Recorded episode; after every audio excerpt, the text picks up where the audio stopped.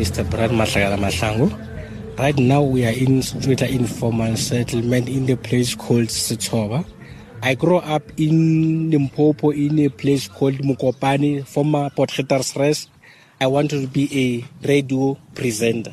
That was my dream. So as I grew in a poor family, it was not possible for me to reach that goal. Then it's when that dream was over. I make bricks for living. I make bricks which people from Minnesota come and buy and build their houses. Most of the people who are staying here are working construction works. We are facing many challenges. I used to say we are forgetting community, let me put it that way. Forgetting by the same government that we have elected. Because they come to us and promise us, vote for us, we'll give you houses, we'll give you water, we'll give you electricity. Your children will have better schools. But here in Sweden, we don't have even one school. I was 14 years old in 1994. But I still remember everything when we have our first democratical election in South Africa. It was a good thing because it was the first time for everyone. Everyone wanted to be part of the history.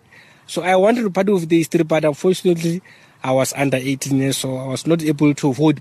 But I was part of it because I was following each of every step of what was happening by that time.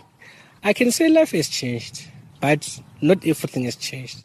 We still don't have a proper housing. We still don't have proper roads. We still don't have proper sanitation. We still don't have a proper water. So to live a good life, those are some of the things that I say, not everything, but some of the things still to be corrected.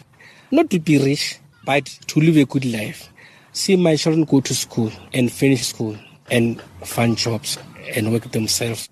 I want to see myself living in a nice home I want to make sure that when my parents they die, I'm the one who must bury them with dignity.